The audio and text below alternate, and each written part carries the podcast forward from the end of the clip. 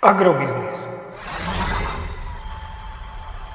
Ekonomický portál manažéra.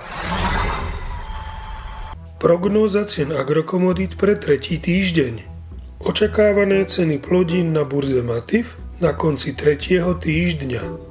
Pšenica 210 až 222 eur za tonu, kukurica 180 až 197 eur za tonu, repka 418 až 435 eur za tonu.